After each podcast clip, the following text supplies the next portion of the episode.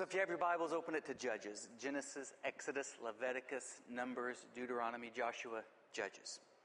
The book of Judges. Father, we pray in Jesus' name that you would be greatly glorified in every heart and mind and life and family and ministry and calling tonight as your spirit mingles with your word. And we pray that it would have uh, an explosive effect of, in our hearts and minds of faith and passion for you. In Jesus' name, amen.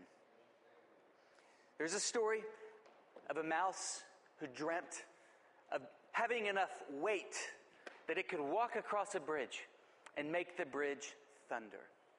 So the mouse would walk across the bridge and it would stand in the middle of the bridge and it would jump up and down and that bridge wouldn't shake, not even a bit. So exasperated, the mouse goes and it sits under a tree and it pouts. And then finally, the mouse sees an elephant meandering along. And the mouse asks the elephant, Where are you going? And the elephant said, I'm going across the bridge. And the mouse says, Do you mind if I walk alongside you? And the elephant says, No, that's fine. So the mouse and the elephant walk side by side. And as they cross the bridge, the bridge thunders. And the mouse looks up at the elephant and says, We sure can make some noise together, can't we? Now, Israel has a long, glorious history of thundering with the power of God. It's because they walked with. But then Israel, like us so often, would begin veering and not walking with God any longer. And they would jump up and down, and there was no weight, there was no authority to anything about their nation. And as a result of that, a great uh, judgment and deliverance would come upon their nation. This is the cyclical pattern that we've talked about in the book of Judges. The book of Judges uh, takes place in a 350 year interim between the leadership of Moses and Joshua, where they entered into the promised land, and then later, uh, the first uh, king of Israel, King actually the leadership of Samuel, and then the leadership of the first king, King Saul, and King David, and King Solomon. So this interim time uh, between the time frame of, of Moses and Joshua and the kings, we have the interim time of the judges, and it's cyclical. God blessed Israel. He blessed them because they were walking with him. And so they experienced the thunder of the power of God because they were walking with God, but then they became comfortable. And as a result of becoming comfortable and complacent, God's judgment would eventually come upon them and they would find themselves in bondage. And then finally, when they were at bondage, in bondage, they realized they'd forsaken their first love. They've drifted far from God, and they cried out to God again. He would raise up a deliverer or a judge. Thus, it's called the book of Judges. It's not a judge like we think of today who sat behind a bench and wore a black robe. It wasn't like that at all. It's more of a general, but it's more of kind of a rogue general. Uh, that he didn't have an official title, he didn't have an official office, he didn't have an official military. Nobody ever elected these judges. They just, um, they just sort of uh, began separating from the pack with this distinct leadership about them and this weight, this authority. What it was was the anointing. The Spirit of God rested upon them. And throughout the book of Judges, there's 12 to 14 or so judges throughout this 350 year interim that God would raise up to lead his people into deliverance. And so there would be a revival and they would worship God. And it was so cyclical, it was such a pattern. And then they would begin. Uh, becoming complacent again, and they would be in bondage again. And so we pick up with Judges chapter 6. The Israelites did evil in the eyes of the Lord. You see this cyclical pattern that we're in. Over and over and over, we see this pattern in the book of Judges. In fact, the last sentence of the entire book of Judges is really descriptive of this whole era. It says that everybody did what was right in their own eyes. Everybody did what was right in their own eyes. There was no king, there was no, there was no authority, uh, there were no unilateral decisions. I mean, everybody did what was right in their own eyes. There were no boundaries. If they wanted to be sexually pure, they were sexually pure. If they wanted to be sexually immoral, they were sexually immoral. If they wanted to worship Baal, they worshiped Baal. If they wanted to worship God, they worshiped God. If they wanted to respect somebody, they respected them. If they didn't, they didn't. If they wanted to, to go to church, they went to church. If they wanted to live for God, they did. If they didn't, they didn't. If they wanted to take something, they took it. If they thought they could get away with it, everybody did whatever they felt like doing. They were driven by the whims of their flesh. And we can't function like that long before we find ourselves in bondage. We can't function like that long before the blessings of God escape our hands. Have you ever tried to hold water in your hands? Well, that's what it's like when we, we simply live life without boundaries. We do whatever we want, whenever we want, however we want. The blessings of God eventually become like water in our hands. It slips through our hands, and this is a cyclical pattern of judges. The Israelites did evil in the eyes of the Lord. It's because they lived without any boundaries, and for seven years he gave them into the hands of the Midianites. And whenever we live life without boundaries, God is so gracious, isn't he? He's so compassionate. He's so merciful. He's so faithful to us. He's slow to anger. He can get there. But he's abounding in love and mercy and slow to anger, but he can get there. And when he does get there, he, he's driven by love because he's protecting his and he's protecting his relationship with us. And so we may or may not believe in the law of gravity. But if you jump off of this building, it won't be but a matter of time before we realize its consequences. It doesn't matter if we didn't believe in the law of gravity or not. We will realize its consequences if we jump off of this building. And in the same way, there's a law, there's a pattern. If we do whatever we want to do, if we don't mind boundaries, and if we live however we want, if we are driven by the whims of our flesh, although God is gracious and slow to anger, and his mercy and his kindness so often leads us to repentance, but if we continue to function that way, we'll realize this cyclical law of God's discipline. And so back to Galatians or Judges chapter 6. The Israelites did evil in the eyes of the Lord, and for seven years he gave them in the hands of the Midianites. It was their enemies. They were just oppressed by them. Because the power of Midian was so oppressive, the Israelites prepared shelters for themselves in the mountain cliffs, caves, and strongholds. Whenever the Israelites planted their crops, the Midianites, Amalekites, and other eastern peoples, there's an entire alliance, an entire alliance of, of, of countries against Israel. No, no different than today. Today there's a sliver of land where the Jews are, and they're surrounded in this Palestinian era, area by, uh, by a, a world that would rather than be eradicated and wiped off the face of the earth. No different. There's an alliance of nations that abhor toward Israel, and Israel, they would plant in this, in this era of Judges chapter 6. They would plant their crops, the crops would grow. I mean, and as soon as the crops would grow, here come the Midianites, the Amalekites, and everybody from the eastern regions. They would come in, they would plunder everything, and they wouldn't even leave Israel a crumb. Not even a crumb. That's how oppressed they were. This is a rural area. This is an agricultural area. Era. As soon as they grow a crop, corn, whatever it is, wheat, as soon as they grow it, the countries come and they swipe it away. And Israel is starving to death. It was a very frustrating, very oppressive season. Watch this. They cried out to the Lord. They cried out to the Lord. And this is so incredible because the Bible says a just man falls seven times and seven times rises again.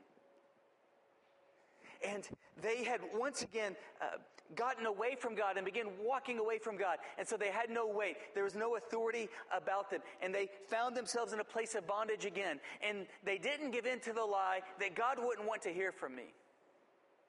If I pray to God, He will ignore me. I've already asked God to forgive me one too many times. I couldn't ask Him to forgive me again. They didn't buy into this lie. Instead, they cried out to the Lord, and as a result, the Lord descended to deliver. So, let's pick up with verse 12. When the angel of the Lord appeared to Gideon, and by the way, anytime you see the angel of the Lord in Scripture, it's usually a reference to Jesus Christ. Did you know that Jesus often appears in the Old Testament? It is a, it's, it's, it's called a, a Christophany. And there's an entire study you can do where you, where you can study appearances by Jesus Christ in the Old Testament. So the angel of the Lord appears to Gideon and he says, The Lord is with you, mighty man of valor. Now, this is such a contrast because you want to know what Gideon is doing? He's threshing wheat. Now, there's nothing wrong with threshing wheat, but where is he threshing wheat? when you thresh wheat, uh, what they did was they would go up on a hill or a mountain where there would be the, a breeze or hopefully a wind, and you would thresh wheat, and the wind would separate the chaff is lighter than the wheat. And so the chaff you didn't want, the wheat you wanted, and so the wind would carry the chaff away, and you'd be left with the wheat. So when you thresh wheat, you do it where there's wind. But where is Gideon? He's threshing wheat in the wine cellar, in a cave where he has to separate the, the chaff from the wheat by hand. It is so laborious. Why is he doing that? He's doing that because he's living in fear. Why is he afraid? Because, because if the Amalekites and the Midianites and the, the countries from the eastern region realize that he just has a little bit of wheat, it's going to be taken from him. So he's hiding. They're oppressed. And then Jesus Christ in the Old Testament appears before Gideon and he says, the Lord is with you. Another translation, arise, you mighty man of war. And the contrast is laughable. Arise, you mighty man of war. I mean, he's hiding in fear. And you can see as, as the story of Gideon and God relating with Gideon is unpacked, you can see that Gideon really struggled with fear a lot. And Gideon didn't see himself the way that God saw him. And this is the first characteristic of the person that God uses. We're about to look at three characteristics of the person that God greatly uses for his glory. Three characteristics. Three characteristics of the person that God uses for his glory. And if you latch on to these three characteristics this evening, I promise you, you will not be the same when you leave. Tonight will be a very uh, uh, momentous, it'll be a very pivotal night for you. Tonight can be your Moses at the burning bush. Tonight can be uh, the angel of the Lord appear, appearing before Gideon for you. Tonight can be uh, Samuel anointing David to be the next king of Israel. Tonight can be Jesus looking at the disciples on the beach who were fishing with their father and say, Follow me and I will make you fishers of men. Tonight could be very de- decisive for you. It could be very pivotal pivotal. It could be very catalytic for you. It could be very transformative to you. You will never be the same if you can catch on to these three characteristics that we glean from the life of Gideon. The first characteristic that we glean from the life of Gideon is this. This is the person that God wants to use powerfully for his glory that will make people just worship Christ. What is the big deal about people worshiping Christ? Well, they, when they're worshiping Christ, they're not living for the Lord. When they're worshiping Christ, they're not in bondage. When they're worshiping Christ, they're, they're, they're not in love with the lusts of the world. When they're worshiping Christ, they're, they're in love with the one who gave his life for them. When they're, when they're worshiping Christ and bringing Christ glory and living for Christ and living in community with Christ, when Jesus Christ is glorified in our life, people around us are liberated. They walk in freedom. And when God uses us in such a capacity that Jesus Christ receives glory in our life and the people around us walk in freedom, you realize that it is pure delight to your soul. Do you remember when Jesus was functioning in his calling? He, always, he never left his calling, but when he was functioning in his calling and he led the, the Samaritan woman to faith in himself as the Messiah, later the disciples came to him. He hadn't eaten all day, and they said, Here's lunch. We brought you food. And he said, I have, I have food to eat that you know not of. What was the food to eat? He was functioning in his calling. When you function in your calling, when you fulfill your purpose, it's like your fulfillment gauge goes from one or two to ten on a scale of one to ten. I had a dog who was a border collie. This dog would just lay around on the back porch and look like it was going to die of depression and boredom. Until I went into the backyard with, guess what? A frisbee. And they are bred to be frisbee dogs. Champion frisbee dogs are usually border collies.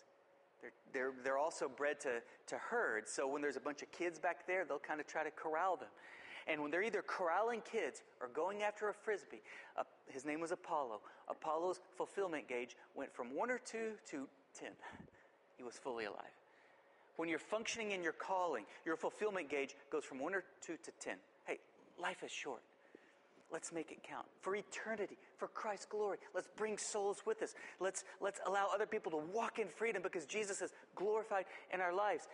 But since we only have one life to live, let's make it count. Let's live in our calling. Let's, let's find fulfillment in Christ, not in that cheap blue light special that the world has to offer that, that promises everything and offers absolutely nothing but emptiness. You are never too old to begin living in your calling. Abraham was 75. Moses was 80. Noah was 500 when they said yes to their calling. You are never too young to begin functioning in your calling. King Josiah was eight years old. David was 17. He wouldn't become king until 30, but he said yes when he was 17. And he began living like a king when he was 17. And if he didn't do that, he would have never become king when he was 30. The same thing for Joseph. He said yes to his calling when he was 17. It didn't come into fruition for 13 years later until he was about 30. But if he never said yes when he was 17, it never would have come into fruition, not even when he was 30. You're never too old, you're never too young to begin functioning in your calling. I'm grateful I have to, I have to hold Cassidy up as an example. Uh, you guys might not realize this, but she's 19 years of age and she is functioning in her calling and leading a congregation of adults in worship to Christ because she's passionate about Jesus. You are never too old. You are never too young to say yes to Jesus and begin giving him glory and hope to the world and functioning in your calling. But there's three characteristics that God needs out of you. There's three characteristics that he needs out of you. And if you get this, then this will be a catalytic. This will be a transformative night for you. There's three characteristics. The first characteristic of the person that God is looking for is this God is looking for somebody who is subcommon. It's counterintuitive, isn't it? God is looking for somebody who is subcommon. It's like, well, what do you mean by that? Well, here's common, right? So, below common. Um, and it's counterintuitive because we think that God is looking for somebody above average, right? God is looking for somebody who's maybe a little bit sharper, who maybe has a leadership countenance, a leadership stature, maybe somebody who's affluent, maybe somebody who's extraordinarily highly educated, or extraordinarily highly eloquent, or extraordinarily high gifted. No, that actually repulses God when we rely on that stuff. That's why the Bible says, not many noble people are chosen among you. Not many noble people are chosen by God. Some are, some are, but not many because God chooses the foolish things of this world to shame the wise.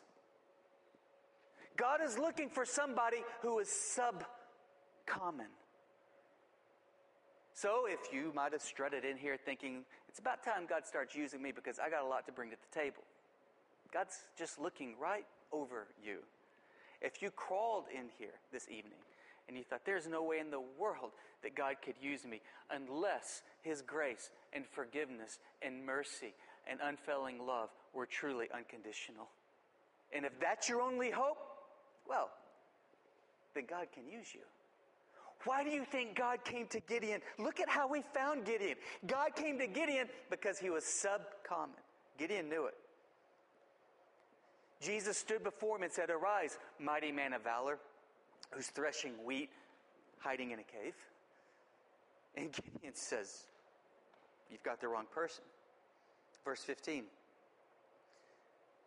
He says, how, how, can, how can you call me a mighty man of valor? He says, My clan is the weakest in Manasseh, and I am the least in my family. In other words, I'm subcommon. He looked at his past, my, my clan, my heritage, my lineage. The United States has 50 states. Israel wasn't uh, arranged like that. They were arranged familial. They were a family nation. So they are arranged in tribes. Maybe you've heard of the 12 tribes of Israel. Uh, Abraham had a son, Isaac. Isaac had a son, Jacob. Uh, Jacob had uh, 12 sons. These are the 12 tribes of Israel. Each of these sons had, had, had many sons and daughters, and they had sons and daughters. And so, and so these families would trace their, their lineage back to the 12 tribes of Israel. And, and Gideon says, my, my tribe is the least of all. And there's nothing I can do to change that. I mean, you should really, Lord, you should go to somebody from the tribe of Judah because they're strong and they're very reputable and, and they have a lot of prestige, but uh, I, I'm, I'm from the weakest tribe. I'm nothing. I, I, look at my past, I look at my history, and I have nothing to bring to the table. But not only that, uh, I, I'm, I'm the weakest. My family is the weakest in my tribe, and I'm the weakest in my family. He looked at his past and he said, I, am disqualified. And, and he looked at his track record. He said, I'm disqualified. He looked at his circumstances. He, he said, I'm disqualified. But know this. In fact, I'm going to come down here and say it so that it'll really be emphasized because this morning I said this like five times before I felt like everybody heard it. And I was prepared. I told him I was, I'm prepared to say this 10 more times. So I'm going to come down here. So I'll maybe only say this once. But when you look into your past, the only event that God wants you to define your confidence and your conscience and your calling, the only event in our past that should define our conscience and our calling is the cross of Christ and the empty tomb, shouting that we are unconditionally loved, accepted, forgiven, and the very righteousness of God. I'm just going to say it again. I felt like that connected, but I'm going to say it again. When you look at your past, the only event that is to define us, when we look over to our shoulders in our past, the only event that is to define us, not a divorce, not a loss, not a failure, not a, not a graduation, not, not, a, not a promotion, not a house. When we look at our past, the only event that is to define us is the cross of Christ and the empty tomb, in the empty tomb, declaring that we are unconditionally loved, accepted, and forgiven, and the very righteousness of God. And if we strut in thinking, God really ought to use me by now because of something in our past, God looks over us. But if we crawl in and we, and we say, My only hope is the cross of Christ and the empty tomb declaring, I am unconditionally loved, accepted, and forgiven, and the very righteousness of God, then God can use us. That's why God is looking for people who will have just confidence in Christ. No self confidence, but only confidence in Christ. You know why, why I have the audacity to dream big these days? Now, dreaming big is, is, an, is an exercise in perseverance. and the only reason I today have the audacity to dream big is because of the unconditional love, acceptance, and forgiveness of Jesus Christ through the cross and the empty tomb that declares, I am the righteousness of God. That's it. And the more I experience a setback, failure, or disappointment, then the more I rely exclusively on the cross of Christ and empty tomb. And the, the less I rely upon myself, and the more God can use me. As we're going to see uh, a little bit later, what happens is that I'm jumping ahead a little bit, but we're going to see an army does surround Gideon. 32,000 people surround Gideon to fight with him. The Spirit of the Lord came upon him, and it was like a magnet drawing people. 32,000 people. They were going up against about 135,000 people. As you read the next two or three chapters, you do the math. They were going up against 135,000 men plus their camels, which was in that day and age basically state of the art military, camels that were innumerable. And God looked at Gideon and said, You have 32,000 men to fight 135,000. And he said, This is what the angel of the Lord said. He said, If you fight them and if you're victorious, you'll think it's because of these 32,000 people, because that's a big army. Even though you're going up against 135, that's still a big army. And you'll take credit for it. You will yourselves take credit for it. He said, So I want you to stand before your army and say, If anybody is afraid, go home. Guess how many people went home? 22,000 people. So he's left with an army of 10,000 people. Well, 10,000 people. Now going up against 135,000 people, huh, God said, You're still too strong. He said, so vet people like this. Tell them to go drink out of the water. And those who just, you know, look down and just kind of lap up, not being alert, as opposed to those who, who, who drink uh, very alert. Vet them like that and only keep those who drank alert. Now the army is whittled down to 300 people. And now God says to Gideon, okay, now you're ready to go fight. Isn't that so counterintuitive? That's like the great missionary to Hudson. Uh, to, to, to China, the great missionary to China, Hudson Taylor, when asked for the secret of his effectiveness in ministry, he said, God looked the whole world over for a man who was weak enough to do his work. And when he came to me, he said, Ah, I have found the man weak enough to do my will.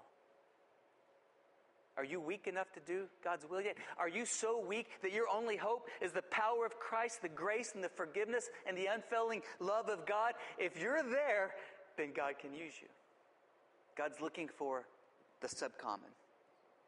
As the Apostle Paul said, I, I had this thorn in my flesh. I prayed three times for God to remove it. We don't know what it was. There's speculation. We won't go into that. But a, a messenger of Satan buffeted the Apostle Paul with a thorn in the flesh. And then God said, No, I'm going to let you keep that because my grace is made perfect in weakness. And so Paul said, So then I will boast all the more in my weakness. Why? Because it's through that weakness that the Apostle Paul had to rely more exclusively on God, and that's where we experience the power of God. So, I'm encouraged by this. I'm encouraged because I look at my past, I look in the mirror, I look at my fears in the future, and reality is I'm, I'm subcommon.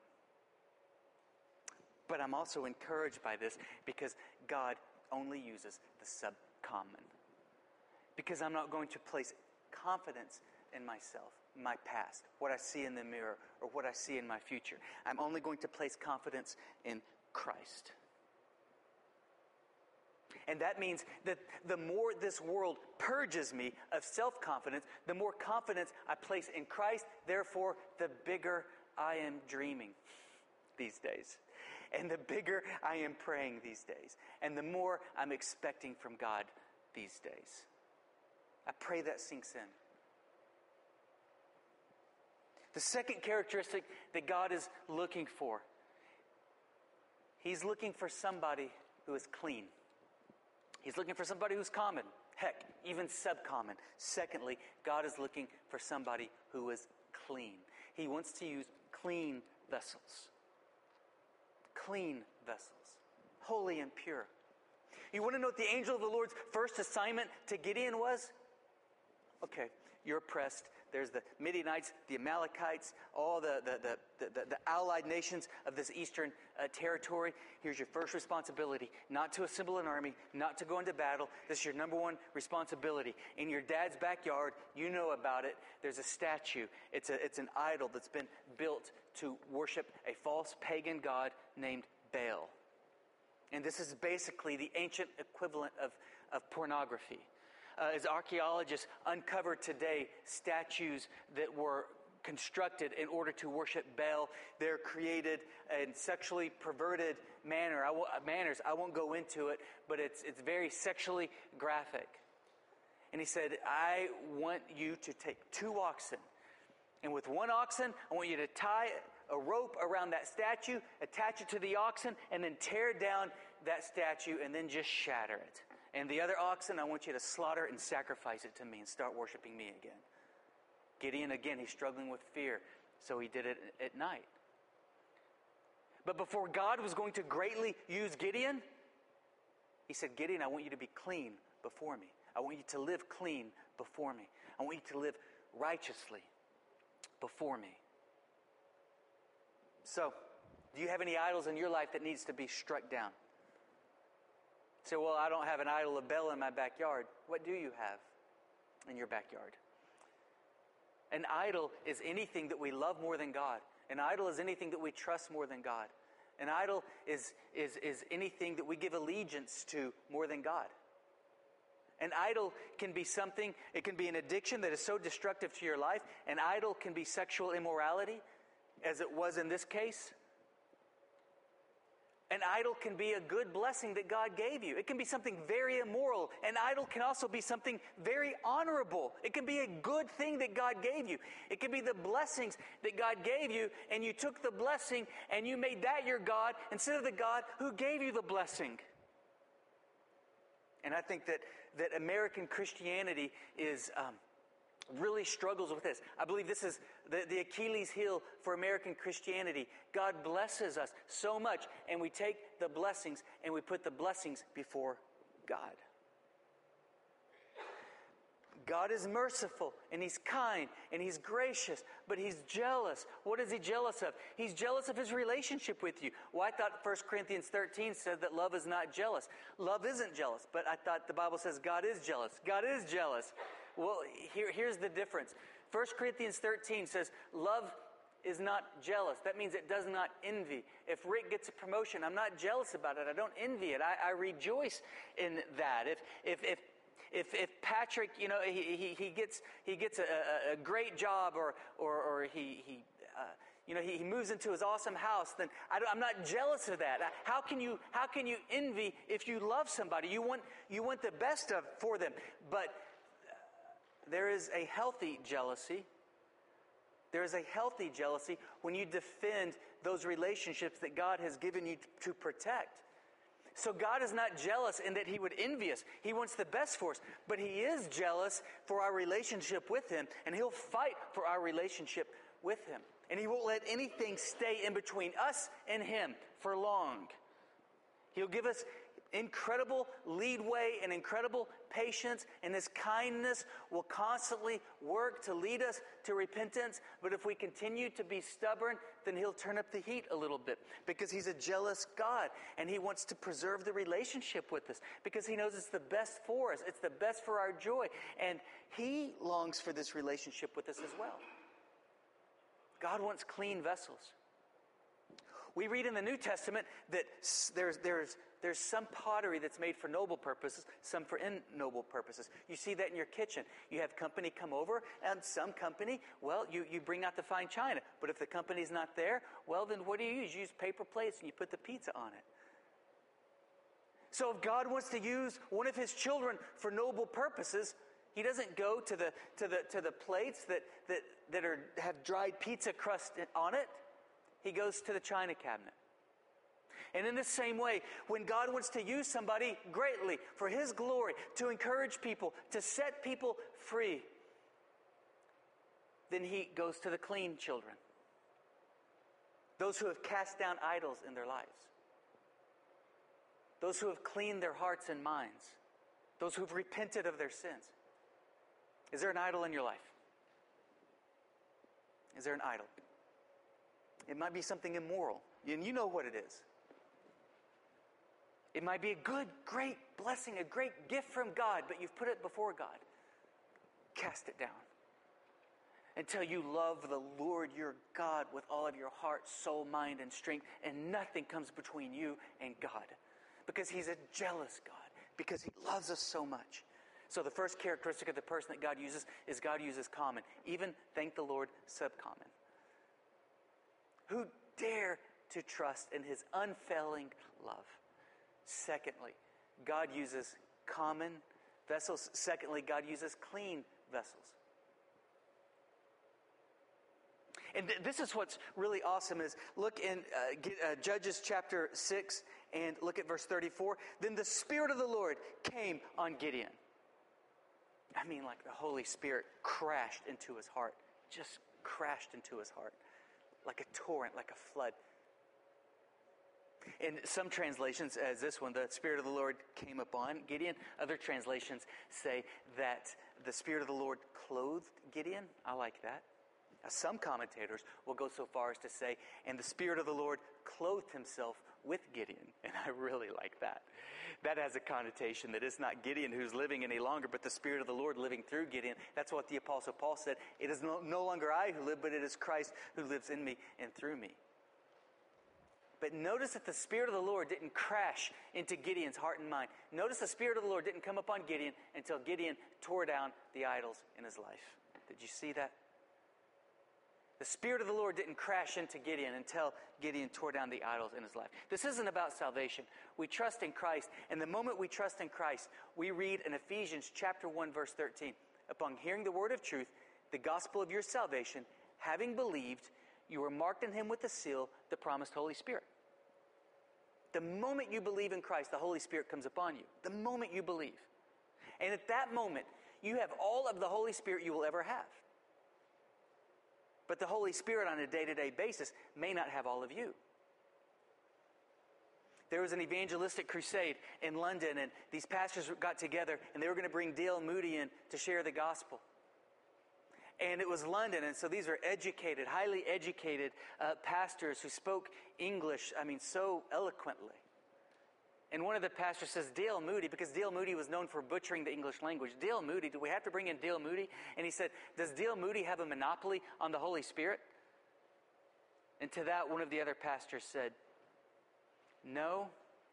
D.L. Moody doesn't have a monopoly on the Holy Spirit, but the Holy Spirit has a monopoly on D.L. Moody. So, you know, the charismatic churches, the Pentecostal churches, the Church of Christ, uh, HopeWorks, your Baptist churches, your Bible churches, no church, no denomination has a monopoly on the Holy Spirit. So, who does God move among? Wherever the Holy Spirit can find a monopoly upon a person, wherever the Holy Spirit can find a monopoly upon a people, that's where the Holy Spirit will move. Do you want God to use you? I want God to use me. I want God to use you. And even more than that, I want God to use us together. But He will only do that if He finds a monopoly in our lives. That means that He has control of everything. So, the person God uses first, subcommon. I'm here, God, that's me. A clean vessel. God, that's me. Because tonight I'm going to cast down the idols in my life. Thirdly, a consumed person consumed by the Holy Spirit of Jesus Christ. How are you spirit filled? It's, it's important that we don't complicate theology of the Holy Spirit so that we don't dilute its practice in our daily life. Jesus intentionally kept it simple so that we could apply it tonight. How are we spirit filled? How are we consumed by the Holy Spirit? How does the Holy Spirit have a monopoly in our life? I think what's absolutely incredible is that when the Holy Spirit crashed into Gideon's heart, came upon Gideon, clothed Gideon, or clothed himself with Gideon, everything changed after that. Oh, the, the 135,000 people? No problem. 32,000 people came around uh, Gideon, and God whittled that down to 300 so that he could get the glory. It was a really awesome battle. And that indicates what you and I need more than anything else. Listen to this. What you and I need more than anything else is not a little more money on our paycheck. What we need more than anything else is not a, another house.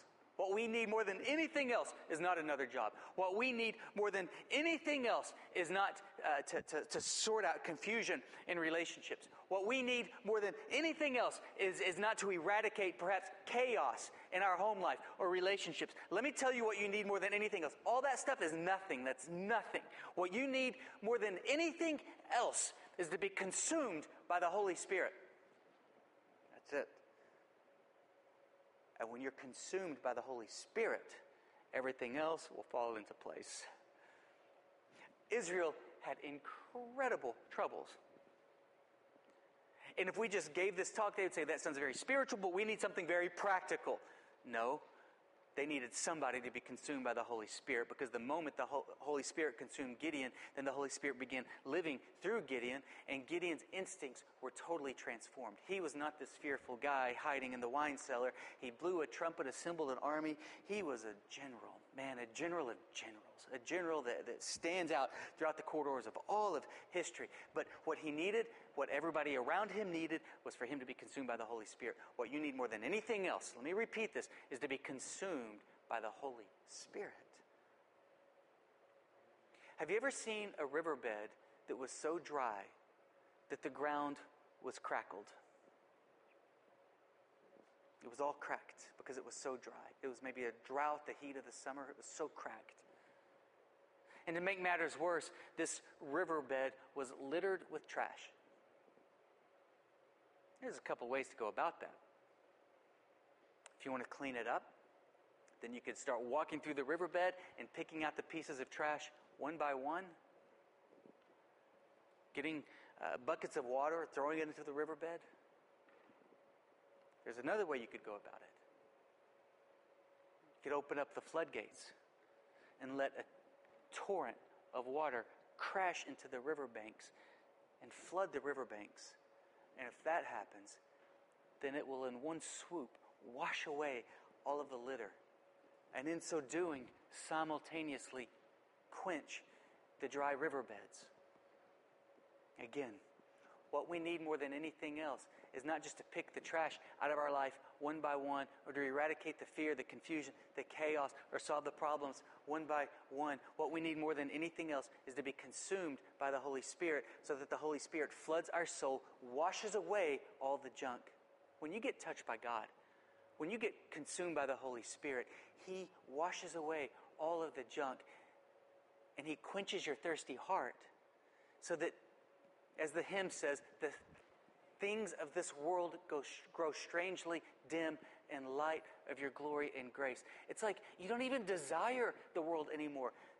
When you get consumed by the Holy Spirit, I'm not saying we don't need self-discipline. Self-discipline is the ninth fruit of the Holy Spirit in Galatians 5.22. But what I am saying is that when you get a touch from God and the Holy Spirit consumes your heart, you don't even need self-discipline to walk in righteousness because you don't even desire unrighteousness anymore. You just hunger and thirst for God.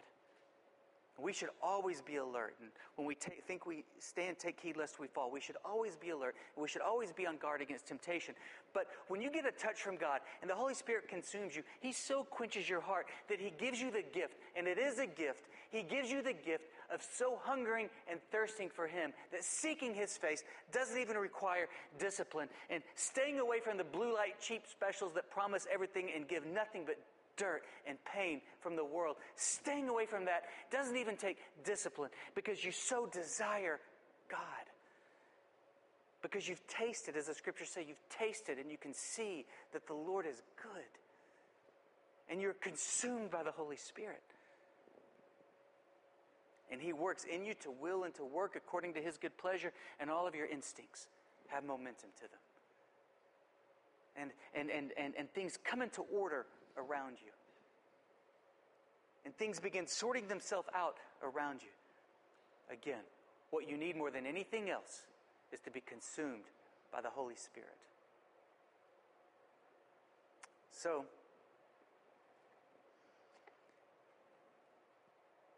it doesn't matter if you're 75 or 15.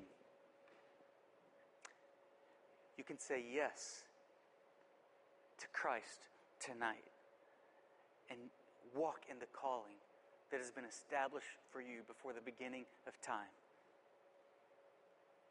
You can say yes to Jesus Christ by placing no confidence in your flesh and placing confidence in Christ and saying, Yes, I am available. God looks for the subcommon. You, you want to know what that means? God doesn't look for our ability, He just looks for somebody who's available. And God will take our availability and make us able for Him. God doesn't look for extraordinarily uh, gifted people, He looks for painfully ordinary people. And when they trust exclusively in Him, He makes them extraordinary for His glory and to walk in their calling. Second characteristic are people who will cast down the idols in their life. Will you cast down your idols? Third characteristic somebody who will be consumed by the Holy Spirit. How are you consumed by the Holy Spirit? First thing is to turn from your sins, confess it, repent it. You got to pull down the idols, confess your sin. Second, second way to be filled with the Holy Spirit is to ask. That's it. Ask. It's that simple. Ask. You should start every day like this. Confess sin, cast down idols, ask to be filled with the Holy Spirit. God said, Jesus said that if you give good gifts to your children, how much more so will your heavenly Father, who is infinitely better than you, give good? How much more so will He give the Holy Spirit to those who ask? So we cast down idols. One second, we ask to be filled with the Holy Spirit. And then thirdly, and here's where the ride gets really exciting. You just simply begin behaving as if you are spirit filled. That's it. We believe that we're spirit filled and begin behaving that we are like we are spirit filled. Did you see the contrast in Gideon? Who am I? I'm nothing. I'm all this and all this. And oh, go find somebody more qualified. The Spirit came upon him and he's blowing a trumpet, assembling an army, whittling them down from 32,000 to 300 so God will get more glory out of the battle. He simply be- began behaving as if he were spirit filled. He began behaving as if he were God's man. And my desire for you is this evening for you to come down and say, God, I'm available. Use me for your glory. Use me to set people free. Use me, God. And I'm going to cast down sin. I confess my sin to you. But not only that, I ask to be filled with your Holy Spirit. And I'm going to leave here and behave as if I'm spirit filled. But what does it mean to behave as if you're spirit filled? Well, it means that the Holy Spirit comes upon you. More specifically, it means that the Holy Spirit clothes you. More specifically, it means that the Holy Spirit clothes himself with you so that when you leave this place, it's not you who lives, but the Holy Spirit living through you. And everywhere you go, you are Christ ambassador. And you pray for people who are hurting. You encourage somebody who's downcast. You lift them. It's time you stop being a victim and it's time you begin living as the victor that you are in Christ. It is, it is past time. It is, it is time that you live here, leave here and you're not the person with the weight of the world on your shoulders. It's time that you leave here with uh, the divine authority to remove the weight from people's shoulders. It's time here that you leave a minister because the Holy Spirit comes upon you, clothes you, or better yet, clothes himself with you and you surrender to Him. Would you stand with me? So, September 11th, we are going to put this into practice. And I, uh, I, it's really important to me, guys, that we don't play church. It's really important to me that we are the church. And again, the church is something we are to Jesus as we honor Him and worship Him and walk with Him. And the church is something that we are to one another as we encourage one another. And how can you be the church to one another, by the way, if you slip in, slip out, and you don't hug, encourage one another? How can you be the church to one another if you don't go to home group or if you don't go to deeper? And home groups are starting up in a few weeks, so nobody's been going to home group, but it's about time we all go to home groups as they start up or go to deeper. How, how, how can you be the church to one another if you don't find a ministry around here to begin serving it? And how can we be the church to a lost and dying world if we don't go out there and share Christ with them? Now, we can't be the church on our own. It's, it's, a, it's, it's the Holy Spirit who comes upon us, who clothes us, or better yet, who clothes himself with us, who lives through us. And we behave to Christ and one another and the lost world. So it's really important to me that we just don't go to church or we just don't play church, but we are the church. And so I, I'm asking you to fast with me as we've recently done. We recently just came off of a 10 day fast about a month ago, but how many of you can attest it was awesome for your walk with God? How many would just attest to that? Yes, wasn't it? Uh, is there some, there's something about fasting, subduing the flesh and seeking God that, uh, man, it invigorates our walk with God. It's like, I don't recommend steroids when you exercise, but fasting and praying is kind of like a steroid for our spiritual walk. Literally, it is. And so, um, but, but it's legal. You don't get in trouble for it, and God tells us to do it. So we're, we're going to fast and pray again. 10 days. And, um, you know, fast from food or fast from social media. Oh, at lunch today, I ran into a couple. Uh, they, they sit up in the, in the balcony. It was really awesome. They said, uh, they said, hey, it's awesome. We're going to fast again. He said, you know, the first fast, I fasted from, uh, which was just last month. He said, I fasted from social media. And he said, and I haven't gotten back on it since. Isn't that awesome? So he's going to have to find something else to fast from in this next fast. But I, I, I just shared this just to give you an example or kind of uh, help you brainstorm. I'm going to fast uh, probably, uh, I'll, I expect I'll do a fruit and vegetable fast again. And probably three days or so in there, uh, I won't have food. Eh, but I'll be drinking a lot of water. And, and I personally feel that, that coffee beans are vegetables, so I will incorporate those into my fast. But, but you guys, y'all fast and pray and, and go about it however you want. Um, you know, social media, fast from TV, fast from, hey, fast from cigarettes. That's awesome. But the key is not just to go without, is to go without in order to go with God, right? It's not just an exercise in self discipline, it's going without so that instead we pray. So that when you're fasting and you see a bag of potato chips and it looks like a buffet, you don't just like discipline yourself, you pray. And with each hunger pain, you pray. You think, man, I like to watch Fast News or Fox News, but you're fasting from TV, so you pray. And you pray. And you know, about three days into the fast, you're going to break through.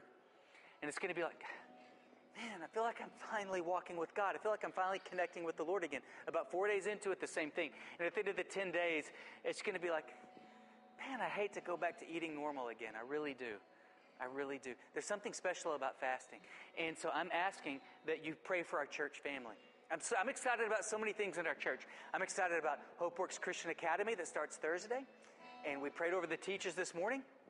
I'm excited about our children's ministry. We had a children's ministry team um, uh, meeting yesterday. It was awesome, the most amazing team.